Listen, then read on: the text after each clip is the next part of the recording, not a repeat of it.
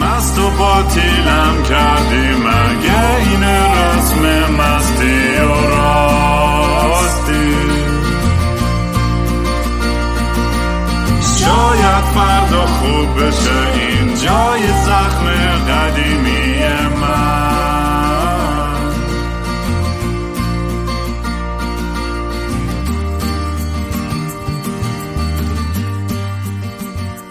سلام دوستان. من رام هستم و خوش اومدین به برنامه مستی و راستی. برنامه ای که من معمولا توش کمی مست یا اخت چت میشینم یا با خودم حرف می‌زنم یا با مهمونای خیلی جالبم. مهمون امروز یه دوست عزیزی به اسم محمد رضا معمار صادقی با هندل peace golf p e a c e g u l f. دوست عزیزی که دبیر مجموعه مطالعات تکامل نشر کرگدن ویراستار علمی دانش آموخته و راهنمای گردشگری اوین و مترجمم هستن در زم و کتابی به اسم یعنی زندگی نامه خود نوشته مارتین لوتر کینگ هم ترجمه کردن. فکر می‌کنم کارهای دیگه هم هستش توی رزومشون که خودشون بهتر می‌تونن معرفی کنن. قبل از اینکه به پادکست برسیم مثل همیشه که دوست دارین کارهای من رو دنبال کنید. هندل ات کینگ رام. تو کانادا ما یه سری کنسرت داریم ونکوور تورنتو کالگری مونترال هم به زودی می‌تونید بریم بلیط رو از kingram.com بخرین. اگه دوست داشتین حال کوچیک پادکست بدین gofundme.com slash kingram یا venmo at kingram و مثل همیشه اگه مسیج خواستین بدین تو telegram.me slash مستیوراستی می‌تونید به هم پیغام بدین. چون از طریق شما هاست که من با خیلی از این مهمون های عزیز همیشه وصل میشم مثل محمد رضا جون که که یکی از بچه هایی گفتن آقا خیلی جذاب میشه که اگه دعوتش رو کنید. منم همیشه کنجکاوم داستان زندگی آدم های مختلف رو بشنوم و بیام اینجا یه دو تا چیزم یاد بگیرم. خلاصه خیلی خیلی ممنون که دعوت رو قبول کردید. محمد رضا. میگم از اینجا شروع کنیم که اصلا داستان پیس گالف چیه و اگه بتونید توضیح بدید که چرا این هندل و اصلا در, در, در چه, چه دلیلی داشت که این اسم انتخاب کردین؟ بله خیلی سوال خوبیه. خدمتتون ارز کنم که خب من البته نمی‌دونم از چه زمانی ولی متوجه شدم که این به اصطلاح احساس ناسیونالیستی که ایرانی ها دارن یه چیز خامیه و یه چی مرحله ای هستش که باید ازش عبور کنن و این تفکیکی که قائل میشن این خود برتربینی که دارن نسبت به عرب ها به خصوص. این از یک خامی میاد که ما باید یک روزی به اصطلاح بهش غلبه کنیم و قضایا و اوضاع رو از بالاتر و به صورت منطقه‌ای و جهانی و انسانی بهش نگاه بکنیم. و خب یه مثلا حدود شاید 20 سال پیش این حدودا بحث اسم خلیج فارس داغ شد و فکر کردم که این دقیقا یه نقطه که میشه روی همین مانوف داد و با نام بردن از خلیج فارس با نام خلیج صلح توجه رو جلب کرد به این به این نقطه ضعف و اینکه چرا ما اینقدر حساسیم و این حساسیت به نظر من یه نقطه ضعفه و بایستی ما برش غلبه کنیم. همونطور که بر تعصبهای نژادیمون باید غلبه کنیم بر تعصبهای فرهنگیمون باید غلبه کنیم. این هم اصطلاح ناسیونالیسم هم به خصوص این وجهه منفی و به اصطلاح ضد دیگریش. چون ناسیونالیسم دو جوره. ناسیونالیسم مثبت هست که اون باعث میشه که ما به همدیگه بیشتر توجه کنیم به هم بیشتر کمک بکنیم. و یک ناسیونالیسم وجهه منفی داره و اون اینه که بر ضد دیگران میشه این با هم بودن ما. و تعریف میشه اصلا اینکه ما به اصطلاح با هم بودنمون در نفی دیگران تعریف میشه. حالا اینکه آیا اینها لازم و ملزوم هست هم هستن یا نه نمی‌دونم. باید بیشتر راجبش فکر کنم. ولی حداقل می‌تونستم راجع به اون بچه منفیش با اسم بردن از خلیج فارس به نام خلیج صلح این توجه رو جلب کنم که میشه به قضیه اینجوری نگاه کرد و باید اینجوری نگاه کرد و چه بهتر که اینجوری نگاه کرد. اصراری هم ندارم که اسم خلیج فارس رو عوض کنم. نه من می‌خوام دید آدم ها رو عوض بکنم جوری که دیگه اون اسم براشون اون اهمیت رو نداشته باشه.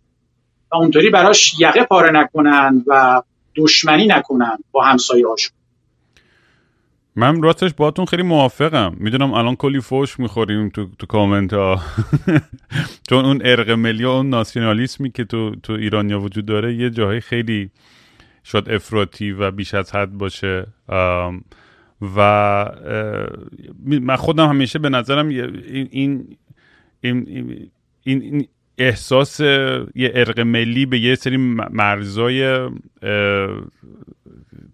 چی میگن که مندرابی که خودمون ساختیم و خودمون رو کردیم توی جغرافیایی و یه تعریفی کردیم و به خاطر اون حالا قومیت بودن یا یکی بودن یا, یا, یا, یا جامعه بر حسب تصادف شروع می‌کنیم خود بزرگ بینی می‌کنیم و همینجور که شما می‌گفتین یعنی به, به, پایین نگاه می‌کنیم به فرهنگ های آدم های دیگه من نمیمیرم که چه خدمتی به ما می‌تونه بکنه ناسیونالیسم.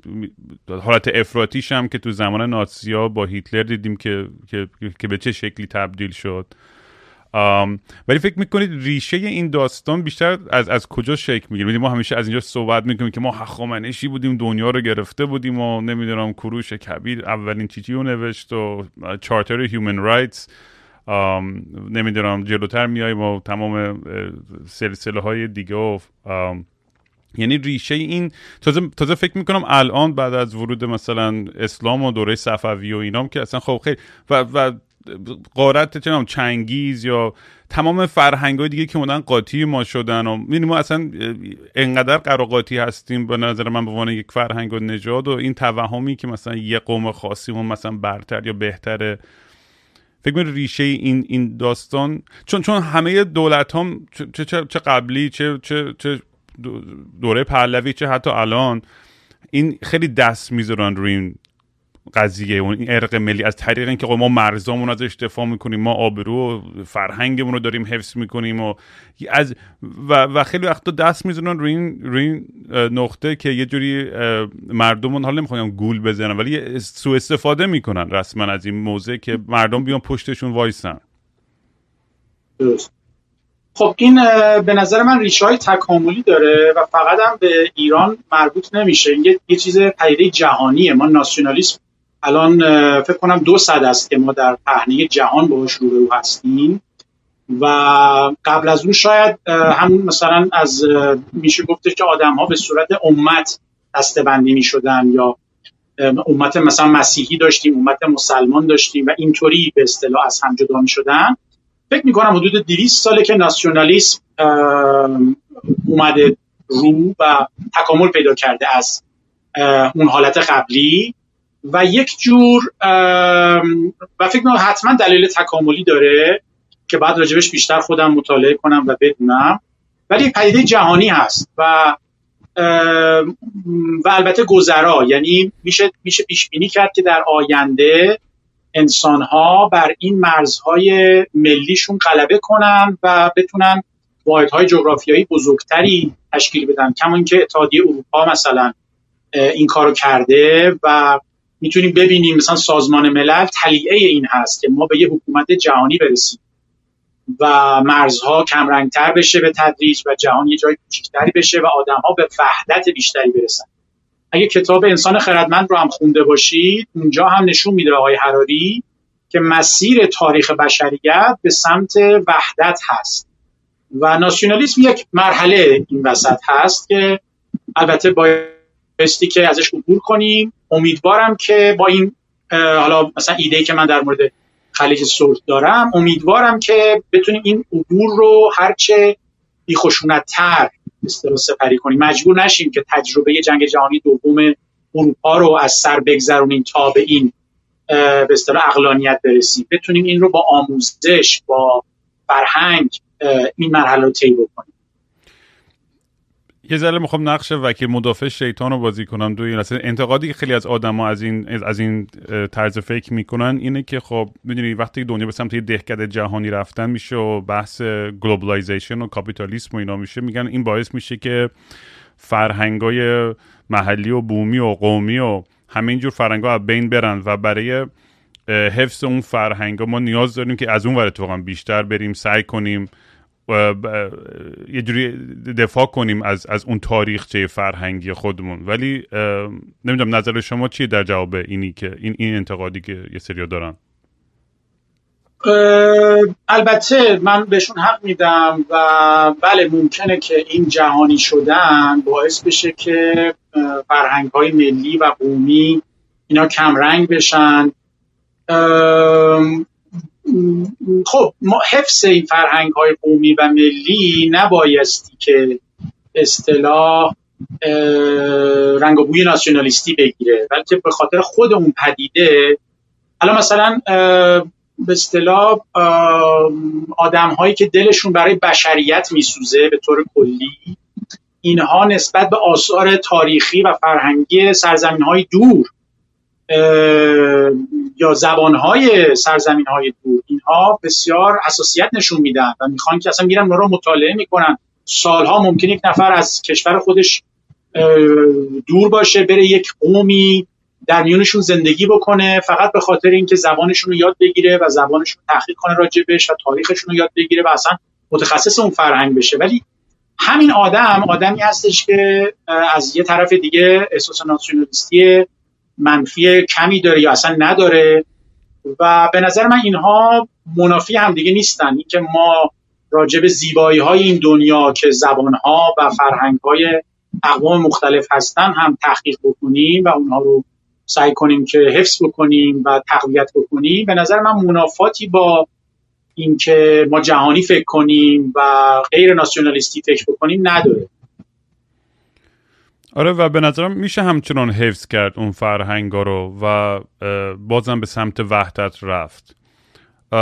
ولی میگم یه, یه،, یه ملاحظه ای که من همیشه می‌کنم تو این پادکست رو در موردش صحبت می‌کنم در مورد خود ما ایرانیاست و چقدر حیف که وحدت بین یعنی شما میرید روی همین توییتر که میرین و جبه های مختلف سیاسی اجتماعی رو که نگاه می‌کنی که چقدر همه دارن به جون همدیگه میفتن و انگار همش همه منتظرن که فقط واکنش بدن به آخرین حرف یا اخبار به جای اینکه فکر کنن مطالعه بکنن و با یه دید عمیقتری به یک مسئله واکنش نشون بدن به جایی که تو همون لحظه همین کلیشه که ما همیشه میگیم در مورد فوتبال آقا ما تک رویم خیلی خوبه ولی تیمی بلد نیستیم کار کنیم. این, این فکر می‌کنید بیشتر منحصر فرد به فرهنگ ماست یا نه؟ همه تو همه فرهنگ و کشور مطمئنا خب این اتفاق میفته ولی نمی‌دونم من احساس می‌کنم که اختلاف نظرها و دعواها انقدر زیاده و به نظرم خدمت نمی‌کنه برای اون جنبش کلی به سمت یک کشور و آینده دموکراتیک تر جامعه ای که توش به تمام حقوق انسان ها و حیوان های احترام بیشتری داده بشه حقوق زندانیا و غیره و زنا و و و چه چه اینم باز تو همین بحثمون این این, این, این در چی ریشه داره فکر می‌کنید این, این همه این شدت اختلاف و چرا این فرهنگ مدنی بیشتر جا نمیفته توی کشور ما و انگار یه, یه انگار هممون منتظر یه قهرمانیم انگار منتظر یه معجزه ایم یا منتظر یه اتفاقیم به جای اینکه بیشتر مسئولیت بپذیریم و سرنوشت جامعه خودمون رو دست خودمون بگیریم. خدمتتون عرض کنم که ما به تمرین احتیاج داریم دیگه. ما به تمرین احتیاج داریم و به اینکه به هم تذکر بدیم و خودمون اول از همه خودمون جوری رفتار نکنیم که ما یه عبرت بقیه بشیم. از خودمون باید شروع کنیم. آره من این انتگونیسمی که شما دارید میگید رو این دشمن انگاری رو که شما دارید میگید رو می‌بینم هر روز بین جریان های مختلف. این هم یک درد دیگه ای هست که ما داریم و بایستی که با مهر دیگه با مهر و محبت و جایگزین ساختن کینه با اصطلاح مهر. همین پیامی که اتفاقا مارتین لوتر کینگ داره و گاندی داره که ما باید حتی دشمنانمون رو هم دوست داشته باشیم. حالا چه برسه به هموطنامون چه برسه به چه برسه به کسایی که باهاشون فقط اختلاف نظر داریم. ما حتی بایستی دلمون برای دشمنامون هم بسوزه و اونها رو به خاطر انسان بودن به خاطر برادر ما بودن دوست داشته باشیم و از این موضع باهاشون تعامل کنیم. این هم این عرصه دیگری هستش که من تلاش می‌کنم به اصطلاح توش فعال باشم. یعنی هم هم تلاش می‌کنم. حالا در حد خودم دیگه آدم چکی هستم. صدای اصطلاح کمی دارم ولی در حد خودم تلاش می‌کنم که هم راجع به این که ما راجع به همسایه هامون توی منطقه چجوری فکر کنیم چجوری نسبت بهشون نگاه کنیم و عمل کنیم و هم البته در داخل کشور تلاش کردم تا حالا مشی خودم اینطوری باشه و بدگویی نکنم از کسی از کسی که مخالف فکری من هست. سعی کنم که به اصطلاح ببینم مشکل چی هست و چرا یه کسی ممکنه یه همچین موضعی بگیره و سعی کنم کمکش کنم کمک کننده باشم به جای اینکه نافی باشم و دشمنی کنم باش به جای که دشمن تراشی کنم و دشمنی کنم و دشمن انگاری کنم آدم های مختلف و با طرز فکرهای مخالف خودم می‌دونید یه،, یه مسئله خب که هستش و خیلی از من خودم آدمی هم که کاملا اعتقاد دارم به جنبش های مسالمت آمیز و اینکه آدم به طریق به راه خشونت نره برای به دست آوردن اهداف خودش. ولی خب انتقادی که هستش اینه که خب آدمایی که باشون طرفیم می‌دونی عواملی که الان توی دولت ایران وجود داره تو جمهوری اسلامی وجود داره با خشونت تمام برخورد می‌کنن با مخالفینشون و یه, خشونت و یه ترور و یک ترس وحشتناکیه که به بقیه هم نشون بده که اگه ببینید اگر خارج از خط برین این اتفاق براتون میفته و می‌دونین کسایی که دوست دارن که کشور بره به سمت یه جایی خیلی مثبت تر میگن آقا چجوری آدم باید جلوی این خشونت وایسه؟ می‌دونی این, مسئله الان خودمون دیدیم دیگه اختلاف نظری که وجود داره خیلی توی اپوزیسیون یا توی داخل کشور یا خارج کشور یا آدمایی که به, به اصلاحات اعتقاد دارن یا به سمتی که کشور با یه می‌دونی چون تو تاریخ معاصر خودمونم از زمان خاتمی خب یه امیدی بود فکر می‌کردیم یه, یه می‌دونی یه ملت با, با رأیشون اون موقع یادتون باشه فکر می‌کردیم که به سمتی خواهد برد. جامعه رو که واقعا درا بیشتر باز بشه هم هم داخل و هم خارج روابطمون بهتر بشه با دنیا. ولی واقعا این بود که هر قدمی که ورمی داشتیم به سمت جلو ده تا قدم به سمت عقب. یعنی عوامل افراطی دولت همیشه ما رو میکشوندن دوباره به یه جای عقبتر. کلا با چیکار کرد؟ می‌دونی امروز یه یه یأس وحشتناکی هستش توی توی جامعه ما. حالا یه سری تقصیر غرب میندازن میگن وقتی که مصدق تو برکنار کردی و این می‌دونی هسته اینو کاشتی که تمام این اختلافات توی خاورمیانه به وجود اومد تو اینا که میگن تقصیر امپریالیسم و فلان تا اینایی که امروز میگن تحریم. خب مسئولیت خود آدمایی که دو دولت هستن چی؟ مسئولیت تمام این 40 ساله‌ای که دست در دست خودشون بوده. می‌دونی؟ خودم جواب این سوال رو نمی‌دونم. یعنی کنجکاوم. دوست دارم نظر شما رو کلا در مورد این اینجور مسائل بپرسم. چیه؟ ببینید به نظر من ما راهی جز عدم خشونت نداریم و و البته باعث به عدم خشونت یک راهی صبوری خیلی زیادی می‌خواد. شما اگر به مورد گاندی نگاه بکنید از زمانی که گاندی اصطلاح کلید این رو زد که بیاد و با انگلستان به اصطلاح تعامل بکنه وارد گفتگو بشه مبارزه کنه. مبارزه مبارزه بود از همون اول. و استقلال هند رو به دست بیاره تا زمانی که این اتفاق افتاد پنجاه سال طول کشید. خب؟ حالا بگذریم از اون مثلا اتفاقاتی که قبل از اون افتاده بود تو هند و کشتارهایی که صورت گرفته بود و همه اینها ولی از زمانی که گاندی اراده کرد که این قضیه رو اصطلاح به نتیجه برسونه پنجاه سال طول کشید تا این کار رو بتونه انجام بده. بنابراین ما نبایستی که فکر کنیم که ما با راه یک شبه یا خیلی زودتر شاید بتونیم به نتیجه برسیم. هر نتیجه یا حالا من اصلا کاری ندارم به چه نتیجه می‌خوایم برسیم. خود جمهوری اسلامی هم برای اینکه بخواد یک کاری رو انجام بده احتیاج به زمان و صبوری داره و کار کردن داره. و خدمتتون ارز کنم که آره به نظر من ما هیچ راهی جز عدم خشونت نداریم. برای اینکه خشونت باعث خشونت بیشتر میشه. این یه چرخه معیوب هست که فقط با عدم خشونت میشه ازش خارج شد.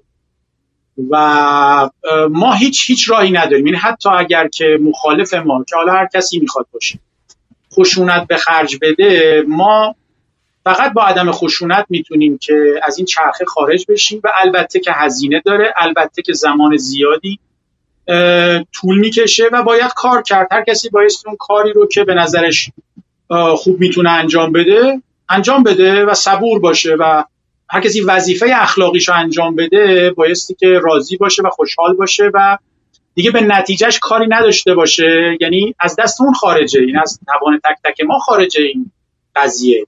از یه اصلاح جامعه یا اصلاح مملکت یا هر چیزی. هر کسی بایستی که به اندازه ای که توانش هست کار کنه و دیگه نتیجه رو بسپاره به اصطلاح نتیجه کار همه یعنی مجموع کار همه و زمان و صبر و جهان به سمت وحدت بیشتر میره. ما این, این رو فقط می‌تونیم امید داشته باشیم که بالاخره جهان به سمت وحدت بیشتر میره. دشمنی ها کم خواهد شد در دراز مدت و اون کشورهایی که ظلم می‌کنن به به اصطلاح کشورهای دیگه یا به ملت خودشون حتی اینها به تدریج دست از این کارشون برخواهند داشت چون به نفعشون نیست. در دراز مدت خواهند دید که به نفعشون نیست. و جهان همگرا خواهد شد و ما به سمت یک حکومت جهانی دموکراتیک پیش خواهیم رفت. این این سمت این سوی تاریخه. و ما فقط باید صبور باشیم و هر کس وظیفه خودش رو انجام بده و جز عدم خشونت هم به نظر من راهی نداریم یعنی راه خشونت موجب خشونت بیشتر میشه و موجب پسرفت میشه. و این این مثلا خیلی مهمه که اگر ما به تاریخ باز نگاه بکنیم این یه فکت تاریخیه. آقای استیون پینکر اصلا یه کتاب نوشته راجع به این قضیه که ما اگر به تاریخ هم نگاه بکنیم میزان خشونت در جهان کم شده در طول صده های گذشته و نشون میده که ما در جهت اصطلاح درستی داریم حرکت می‌کنیم و تاریخ به نفع ماست و جهت اصطلاح این جریان جهانی به نفع ماست. ممکنه خیلی ها همینجا من مخالف باشن. با من که حالا کاری نیستم. مثلا با استیون پینکر مخالف باشن و مثلا جنگ های جهانی رو به یاد بیاورن یا حالا هر چیز دیگه ای که فکر می‌کنن خشونت بمب های اتمی رو مثلا به یاد بیاورن. آیا استیون پینکر یه کتاب نوشته در این مورد که به فارسی هم اتفاقا ترجمه شده. که نشون بده که اینطوری نیست و در مجموع و ما اگه همه جانبه نگاه بکنیم میزان خشونت در جهان کم شده در صده های گذشته و این روند همچنان ادامه خواهد داشت. یعنی کسانی که به عدم خشونت معتقدن و به عدم خشونت عمل می‌کنن در سمت درست تاریخ ایستادن و همراه و موافق با جریان تاریخ هستند و آینده به نفع اونا خواهد. آره دیگه مسئله فقط اینه از زمانی می‌دونی من فکر می‌کنم که یه بحثیه که چون حالا از دیدگاه مثلا روابط بین الملل و آدم غرب با نگاه می‌کنه آدمایی که توی غرب هستن فقط دو تا آپشن می‌بینن به ایران یا تحریم یا جنگ. یعنی می‌دونی یعنی دیپلماسی که به نظر میاد که زیاد به جایی داره نمی‌رسه. حالا یه سری هستن که دارن سعی می‌کنن که که یه روابط بهتری باشه و اینا. ولی خب می‌دونی این قضیه یه جوریه که نمی‌دونم. می‌دونی تو آدم نگاه می‌کنه وضعیت زندگی رو توی ایران الان و من با همه دوستانم که صحبت می‌کنم و روز به روز هی سختتر و سختتر میشه همه چیز و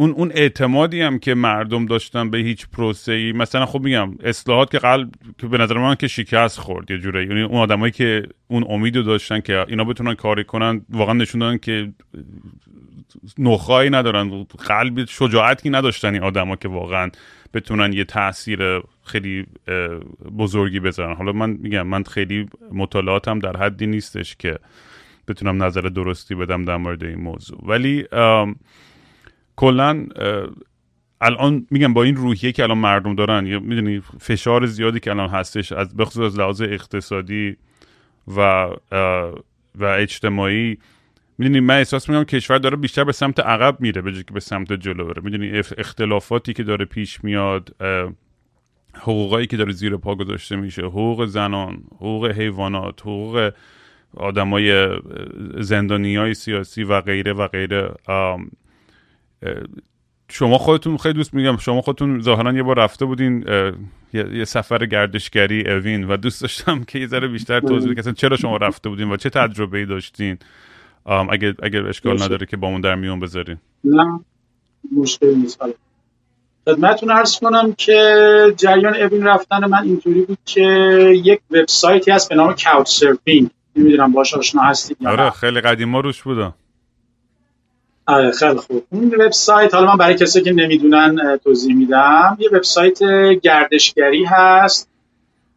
برای کسایی که می‌خوان ارزون سفر کنن و همزمان می‌خوان که با جامعه مقصدشون هم ارتباط برقرار بکنن. فقط نرن توی هتل و فقط برن جای دیدنی رو ببینن. می‌خوان که با مردم اون کشور هم ارتباط بگیرن.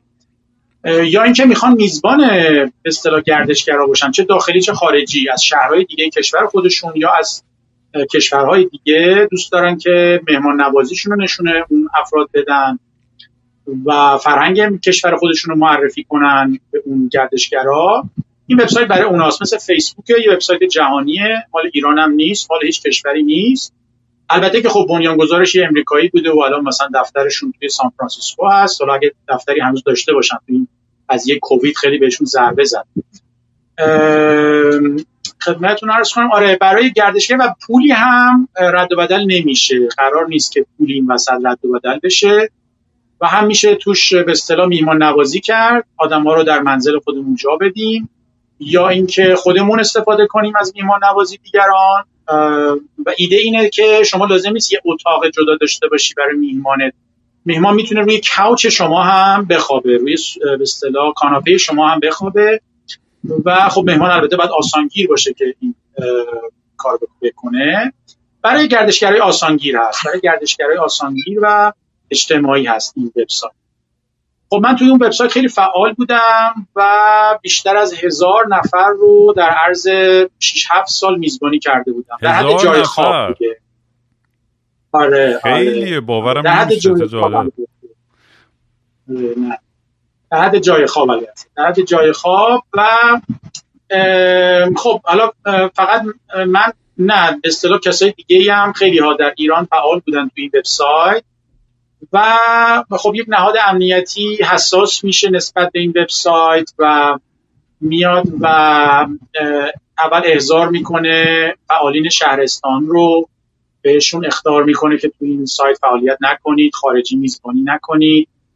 نگرانی های اون نهاد امنیتی خب این مقدار امنیتی بوده که خب مهمان خارجی شما میزبانی می‌کنید این ممکنه جاسوس باشه و چون ثبت نمیشه این هیچ جایی می‌تونه که مثل یک مثلا حفره سیاه باشه و ما ندونیم که مثلا فلان جاسوس الان کجاست شب رو کجا میزن و بعدم یک کم مقداری هم نگرانی های فرهنگی داشتن که مثلا به دوست ما در اهواز گفته بودن که یک دختر خارجی تنها که سفر می‌کنه میاد منزل شما خواهر شما می‌بینه یاد می‌گیره.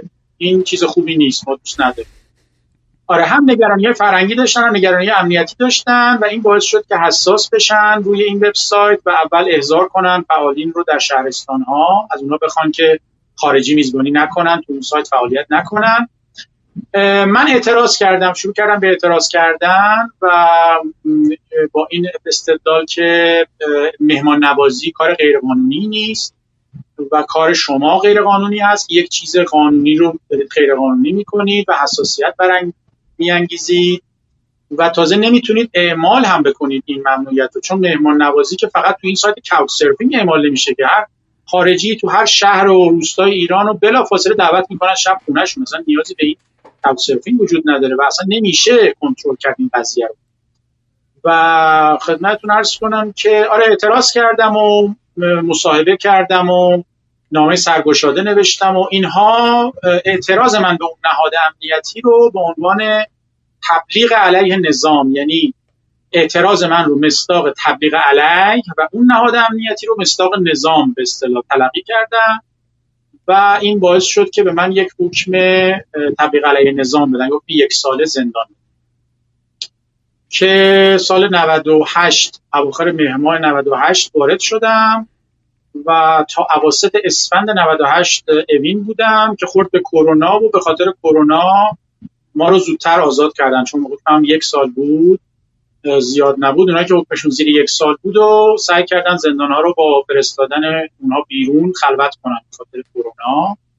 و من چهار ماه و نیم در صورت از این فرصت مطالعاتی استفاده کردم در اوین و یک کتاب ترجمه کردم همین کتاب زندگی نامه خودنوشت مارتین لوتر کینگ که خوشبختانه در کتابخونه بود اصلش و ترجمه نشده بود خیلی فرصت خوبی بود. رو من ترجمه کردم. کتاب های بسیاری اونجا خوندم. کتابخونه اندرزگاه هشت اوین کتابخونه نسبتا خوبی بود. من اون ارزیابی که کردم برای من که قبلا هم کلی کتاب خونده بودم باز به اندازه یک سال کتاب خوب داشت برای خوندن.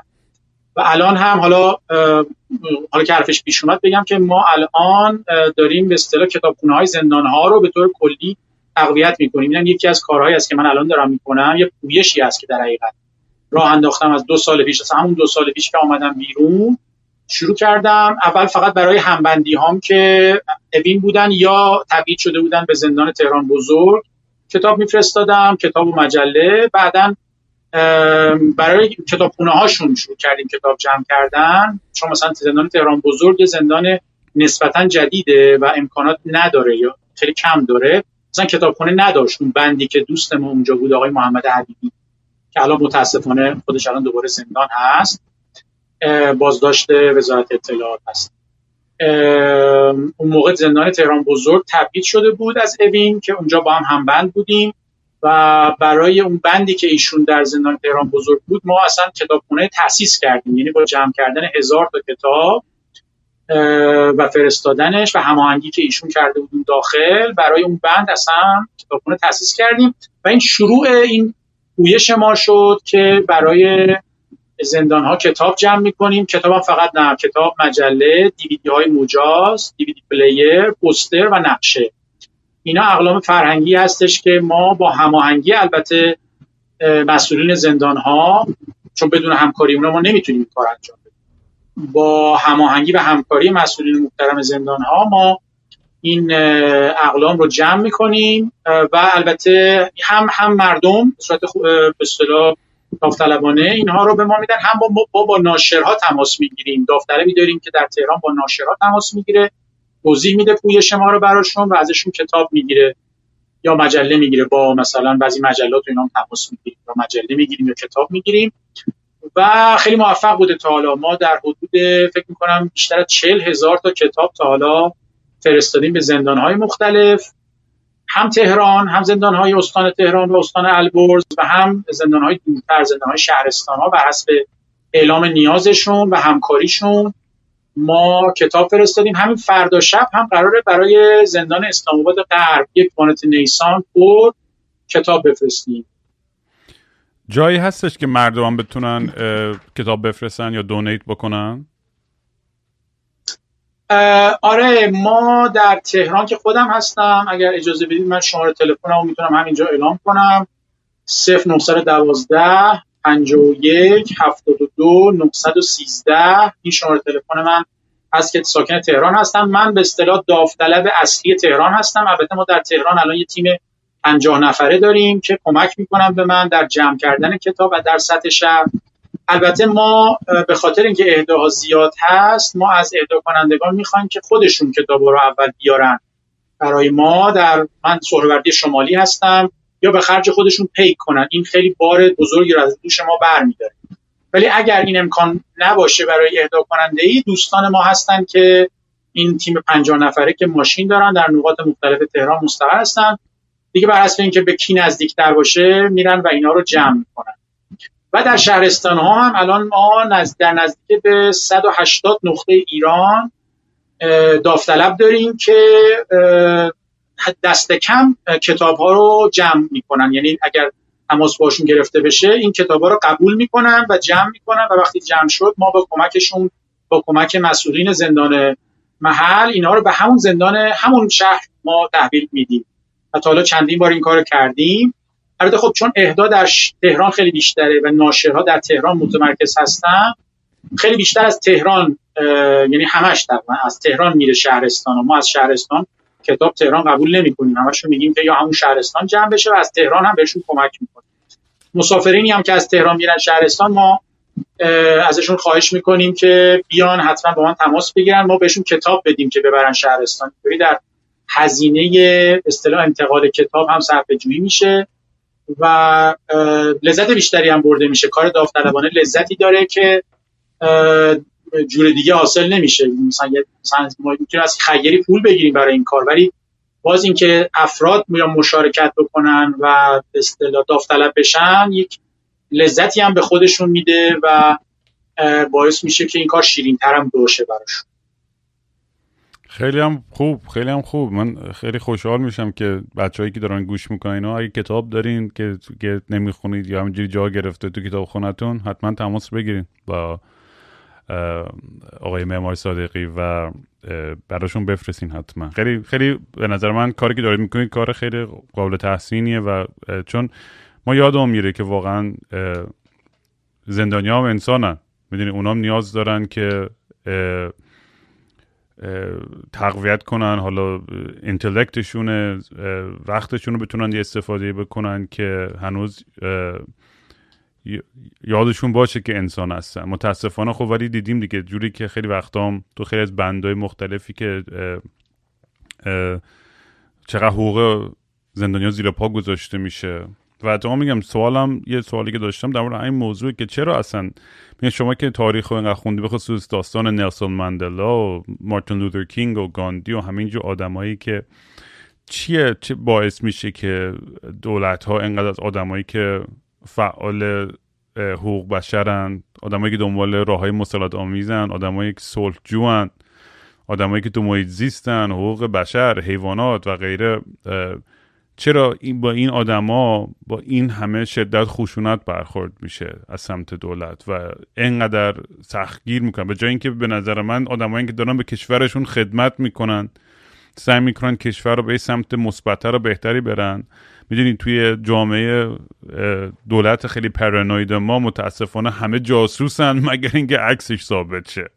می‌دونی از همون داستان کاوچ سرفینگ شما که گفتین می‌دونی انقدر این بدبینی هستش. حالا و این این این, این پروپاگاندایی که از سمت دولت و نظام میاد که بتونن به بهانه ضد دولت بودن یا جاسوس بودن هر کسی هر گونه مخالفتی رو سرکوب کنن. خب و, و این باعث میشه که خب آدما بیشتر بترسن و بیشتر کمتر فعالیت بکنن. یعنی این چجوری باید نشون داد که ما ما فقط دنبال اینیم که به انسانیت خدمت کنه؟ بله. خب اونها هم نگرانی هایی دارن اونها هم لزوما سوء نیت ندارن. اونها هم می‌خوان که فکر می‌کنن که دارن خدمت می‌کنن به کشورشون یا به حق یا به حالا هر چیزی که در راهش فعالیت می‌کنن. منتها خب بالاخره یکی اشتباه می‌کنه یکی درست میگه و بر اثر همین تعامل ها و همین تلاش ها و همین گفتگوها که بله ممکنه یک نفر الان گوش شنوا هم نداشته باشه و اون نفر مقابل رو زندان کنه و اصلا فکر کنه که اون خیانت داره می‌کنه. ولی بالاخره این حرفی که زده میشه به گوش اون طرف می‌رسه و طرف بالاخره اگر حقی و حقانیتی توی اون حرف باشه تاثیر خودش رو در دراز مدت می‌گذاره. ما چاره ای نداریم یعنی چاره ای نداریم جز اینکه فقط بر حرف خودمون اگر فکر می‌کنیم حرف حق و درستیه تاکید کنیم و پاش وایسیم و تکرارش کنیم و صبور باشیم. صبور باشیم و حرف حق رو بزنیم و پاش وایسیم و به اصطلاح اینا هزینه هایی هستش که ما باید بدیم برای هر کاری که فکر می‌کنیم درسته. و همه جای دنیا هم همین جوری بوده. هیچ جا به سادگی نتیجه ها حاصل نشده. با یه مقاومتی همیشه روبرو بوده و این به اصطلاح پرتی کار دیگه هزینه هزینه کاری هستش که آدما باید بدن برای رسیدن به هدفشون. بله ممکنه مجبور بشن زندان برن ممکنه که خیلی کارهایی که دوست دارن بکنن و نتونن انجام بدن وقتشون رو بزنن روی کارهای دیگه ای ولی همین کارها هست که در نهایت نتیجه میده و من اصلا هم به سوء نیت یا اینها رفت نمیدم اصطلاح مشکلاتی رو که وجود داره نه. خیلی ها با حسن نیت هم در جبهه مخالف ما هستن و ما فقط وظیفه داریم که گفتگو کنیم و به اصطلاح حرف خودمون رو تکرار کنیم و سعی کنیم بهتر توضیح بدیم بهتر به اصطلاح آدم بهتری باشیم و بهتر رفتار کنیم بهتر عمل کنیم بهتر برخورد کنیم با اون مخالفینمون تا بتونیم اگر حرفمون حقه به کرسی بشونیم و اونها رو هم همراهی خودمون می‌دونید شما خب تاریخ خوندین و من احساس می‌کنم آدمایی هم که انقلاب کردن و عوامل به خصوص افراطی هم که تو دولت هستن اینا هم خب خیلی بهتر از همه می‌دونن که یک انقلاب چجوری شکل می‌گیره. و بیشتر از اونم می‌دونن که برای کنترل کردن و ترس و وهم ایجاد کردن و با خشونت برخورد کردن. یعنی من نگاه می‌کنم به جای اینکه میگم به سمت اصلاحات بره به سمت جامعه به سمتی بره که حقوق برابری بیشتر باشه و تعادل بیشتری باشه بیشتر به سمت انگار عقبتر میریم. و یه چیزی که خیلی تکرار شدنی بوده توی توی جامعه ما توی این چهل سال اخیر اینی که هر وقتم دست به خشونت می‌زنه دولت به قول غربی دابل داون می‌کنه. هیچ وقت مسئولیت نپذیرفتن در قبال کم کار اشتباهی کردن. در حالی که خیلی راحت اگر یه جاهای مسئولیت میپذیرفتن خیلی شاید مسائل راحتتر حل می‌شد. ولی هیچ وقت نکردن. نه تنها نکردن بیشتر هم اومدن با, با, با رفتار خیلی اکستریم تر و افراطی تری هم برخورد کردن و سرکوب کردن.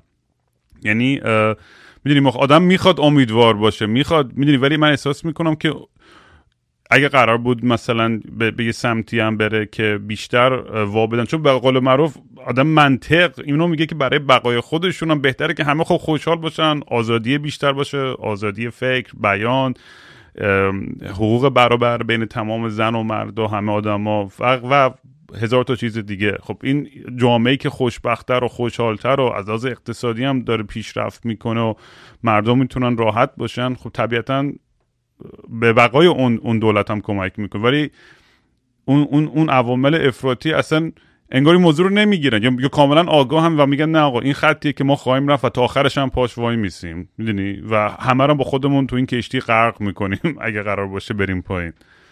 می‌دونی؟ یه ذره یه همچین دیدی هم هستش. نه حالا نظری دارین شما یا یا برم سراغ سوال بعدی. یه سوالی که می‌خواستم بپرسم اینه که سه تا کتاب اگه می‌خواستیم معرفی کنید به همه که, که مطالعه بکنن به خصوص تو همین راستای این صحبت ها و این بحثایی که کردیم یا هرچی از سه تا کتابی که به نظرت هر انسانی باید مطالعه کنه. مطمئنم این سوالتون شده یا بهش فکر کردین حتما قبلا. آره فکر کنم یه باید توی مصاحبه دیگه هم با سایت تاخچه فکر کنم با همین همین سوال از من کردن. اون موقع راجبش فکر کرده بودم ولی الان باید همین الان جواب بدم. مشکلی نیست باشه. سه کتاب مهم بخوام اسم ببرم. یکی ژن خودخواه خواهد بود قطعا. و توصیه می‌کنم اگر خواستید بخرید این کتاب رو با ترجمه خانم شهلا باغری بخرید. نشر اختران ترجمه بهتری هست. این کتاب به ما نویسندهشون هم بله ریچارد نویسندش هست. این کتاب به اصطلاح تکامل رو توضیح میده. از یه دید به اصطلاح ژن محور و از یه دید یه دید خاصی است در زیست شناسی دید خیلی شایع و فراگیری نیست ولی دید بسیار زیبا و به نظر من قوی هست. و این کتاب یه جور ما رو آگاه می‌کنه به اینکه ما چی هستیم کی هستیم و از کجا میایم و اینجا چی کار می‌کنیم. و یه دید علمی میده به ما راجع به هستی خودمون چیستی خودمون. این قطعا یه کتابی خواهد بود که من پیشنهاد می‌کنم به همه که مطالعه کنن. کتاب دیگه ای که بخوام پیشنهاد بکنم همین کتاب زندگی نامه خودنوشت مارتین لوتر کینگ هست که به طور تصادفی من شدم مترجمش. اگه کتاب اگه این کتاب نبود توی زندان یا کتاب دیگه ای بود شاید اون کتاب رو ترجمه می کردم ولی از شانس من این کتاب بود و من این کتاب رو ترجمه کردم و به نظرم کتاب خیلی مهمی هست و باز می‌تونم به همه توصیه کنم که این کتاب رو بخونن. به خصوص به هموطنهای خودم که یه چیزی که ما باید قطعا یاد بگیریم اون قضیه به اصطلاح دوست داشتن دشمنانمون هست. و اینکه ما برای دشمنانمون هم دل بسوزونیم و اونها رو به عنوان یک انسان در نظر بگیریم و سعی کنیم به اونها کمک کنیم. نه به عنوان کسایی که باید از دستشون راحت بشیم و هر بلایی که می‌خوایم سرشون بیاریم. و و این پیام کتاب مارتین لوتر کینگ هست. و خدمتتون عرض کنم که می‌تونم قطعا این کتاب رو عنوان کتاب دوم حالا نمی‌خوام نمی‌خوام رتبه بهش بدم ولی یکی از اون سه تا کتاب می‌تونم پیشنهاد کنم که همه بخونن. کتاب سومی که بخوام به همه پیشنهاد کنم که بخونن شاید بعد بیشتر فکر کنم. الان شاید خیلی دم دستی مثلا یک کتابی رو اسم ببرم. می‌تونم کتاب چپ داروینی رو هم پیشنهاد بکنم به همه کسایی که در اندیشه تغییر جهان هستن در اندیشه بهتر کردن جهان هستن که نیروهای چپ به حساب میان. یعنی چپ اصطلاح به معنای هر کسی هست که می‌خواد وضع موجود رو به سمت یک وضع بهتر ببره و از وضع وجود راضی نیست و می‌خواد که دنیا رو یه جای بهتری بکنه. این کتاب جبه داروینی که نویسندش هم آقای پیتر سینگر هست خیلی شخصیت جهانی هست میاد توضیح میده که چپ به اصطلاح فقط چپ مارکسیستی نیست و میاد چپ رو به اصطلاح از مارکسیسم جدا می‌کنه. یعنی اول یه عنوان مقدمه انجام میده به عنوان کار مقدماتی که ما شاید به طور سنتی چپ رو با مارکسیسم می‌شناسیم. ولی لزوم این اصلا لزومی نداره که اینطور باشه و چپ می‌تونه چپ باشه ولی مارکسیست نباشه. و بعد میاد چپ داروینی رو معرفی می‌کنه که خب حالا داروین چی می‌تونه به ما بگه؟ چه کمکی می‌تونه به چپ بودن ما بکنه؟ و اون این هستش که داروینیزم به ما محدودیت های جهان رو نشون میده. به ما نشون میده که ما چه موجودی هستیم از دل چه پروسه‌ای بیرون اومدیم و چه ویژگی هایی داریم و وقتی که می‌خوایم دنیا رو تغییر بدیم باید امید تغییر چه چیزهایی رو داشته باشیم و امید تغییر چه چیزهایی رو نداشته باشیم. و در حقیقت دیوارهای دنیا رو به ما نشون میده که ما این تغییر رو تا کجا می‌تونیم پیش ببریم که به اصطلاح سرمون به دیوار نخوره. این کتاب چپ داروینی رو هم من ویرایش کردم به عنوان دبیر مجموعه مطالعات تکامل در انتشارات کرگدن و مترجمه آقای دکتر مهدی حاطف اصطلاح چاپ شده و کتاب کوچیکی هم هست و خیلی هم الان ارزونه چون این کتاب قبل از این گرونی ها چاپ شد الان فکر کنم پشت جلدش 20 هزار و این هم می‌تونم به عنوان کتاب سوم معرفی کنم. گرچه که شاید اگر وقت بیشتری داشتم و قبلا فکر کرده بودم شاید کتاب های دیگری رو هم می‌تونستم معرفی کنم یا آره.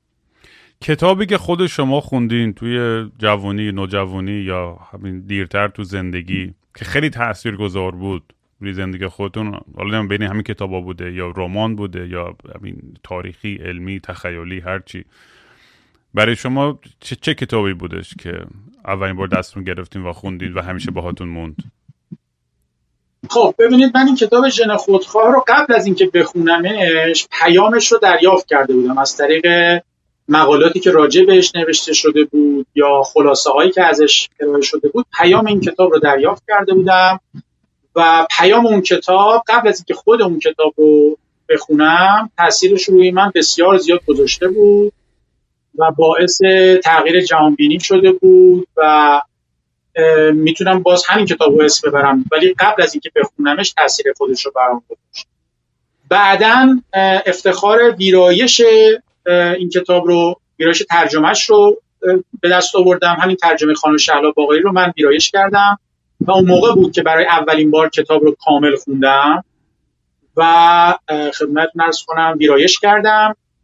و الان بگم که این کتاب اونقدر مهم هست به نظر من که من الان ترجمه آقای خدمتتون ارز کنم که مترجم به اصطلاح دیگری این کتاب. کتاب نشر مازیار نشر مازیار هم چاپ کرده آقای دکتر سلطانی استاد دانشگاه همدان این کتاب رو ترجمه کردن. من اون ترجمه رو هم الان در قالب یک کارگاه به اصطلاح ویرایش آنلاین که مجانی هم هست و هر کسی بخواد می‌تونه شرکت کنه به درخواست خود دکتر سلطانی البته پیشنهاد من بود برای ایشون استقبال کردن. داریم ویرایش می‌کنیم.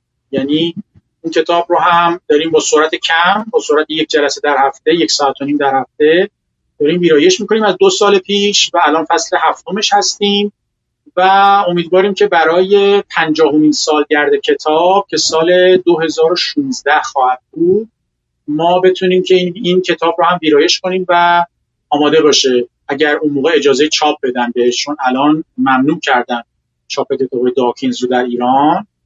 امیدواریم تا اون موقع ممنوعیت برداشته بشه و این کتاب این ترجمه های سلطانی هم بشه که با ویرایش و به صورت به اصطلاح پالوده تر و منزه تر ارائه بشه.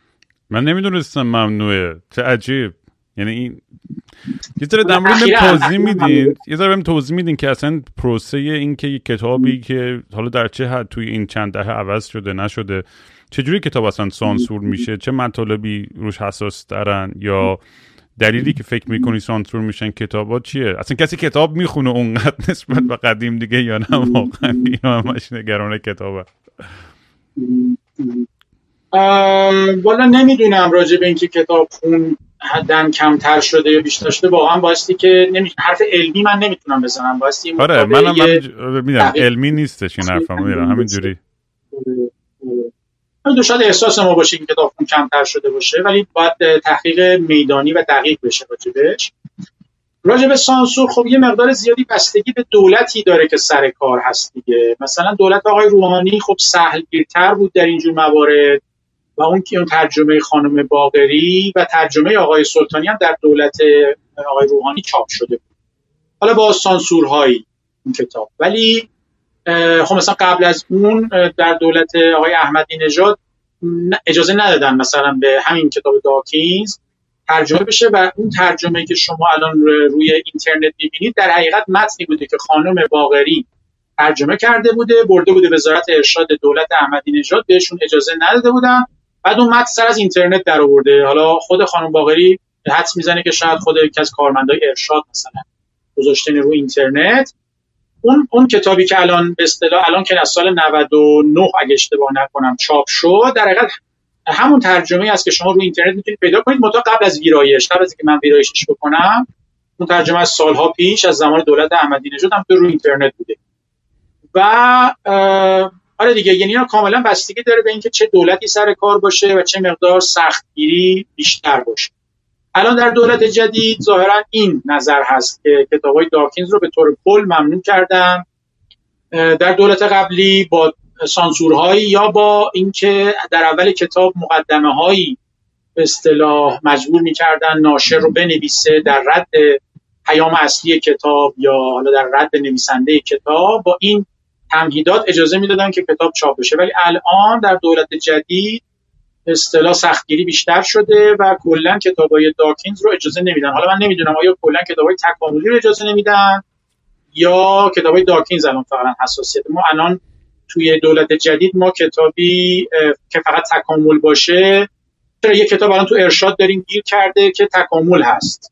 کتاب کاملا علمی هست و توی ارشاد گیر کرده. حالا ببینیم که آیا میشه با تغییراتی یا با سانسورهایی بالاخره کتاب رو چاپ کنیم. چون گریزی نیست. یعنی این علمی هستش که علم دیگه. یعنی در تمام دانشگاه دنیا تدریس میشه و ما گریزی از پذیرشش نداریم.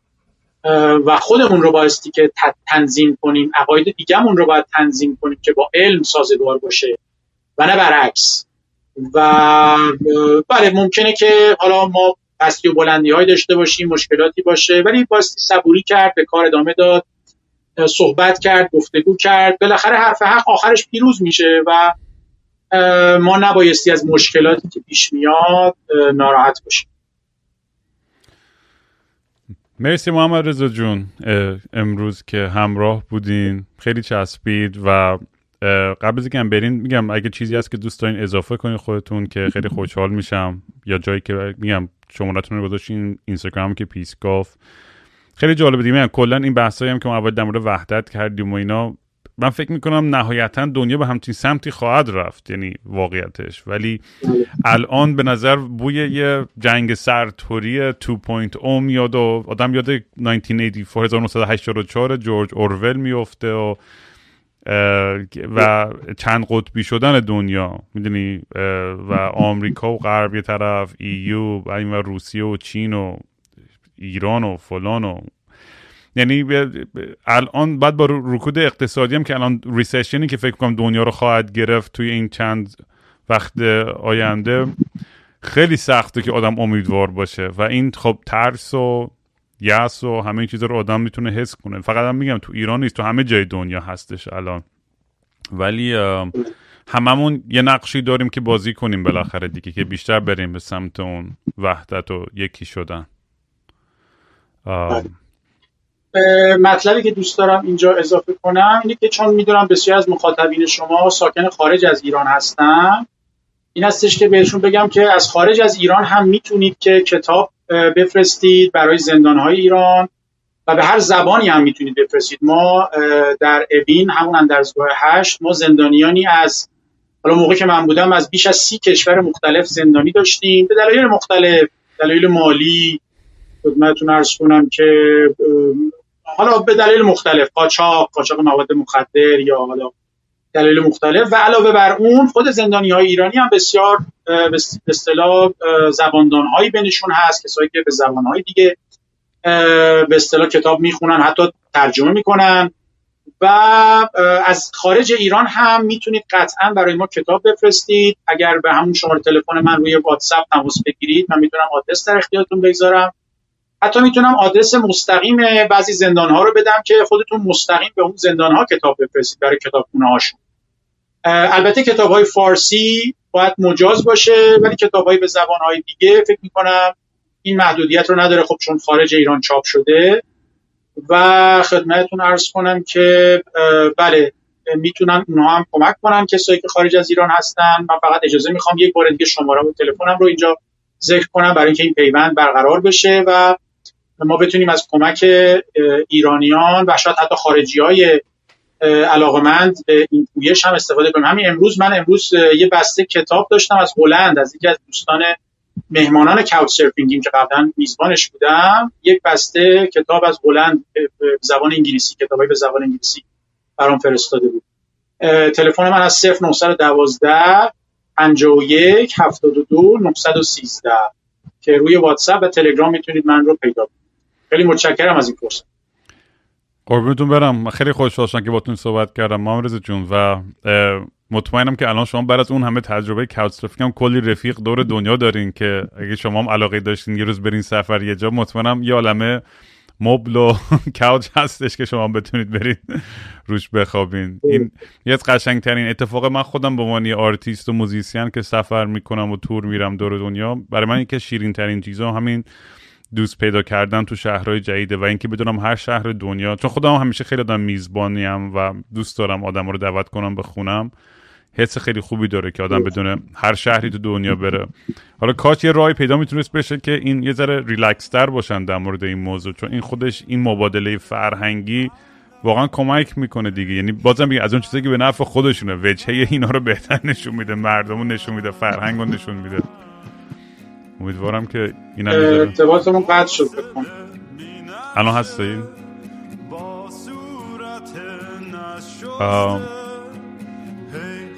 فکر می‌کنم قطع شدیم. در صورت خیلی ممنون که باز امروز اومدین و مهمون ما بودین. قربونتون برم. مثل یه شنبه شدن تعطیل و خاکستری. مثل یه شنبه شدن. خیلی وقته که دیگه خواب رنگی ندیدم حتی با عینک. خیلی وقته که دیگه خبر خوب نشنیدم حتی به زور. سمعت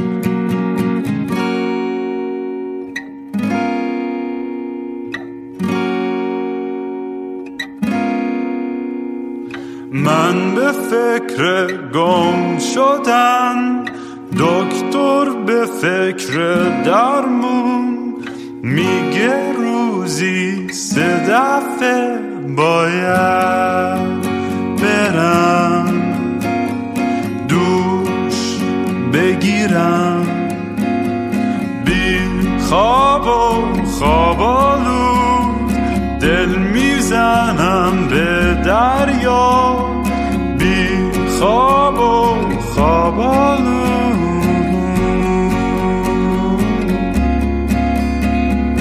باز خواب خوب ندیدم خبری نشنیدم حتی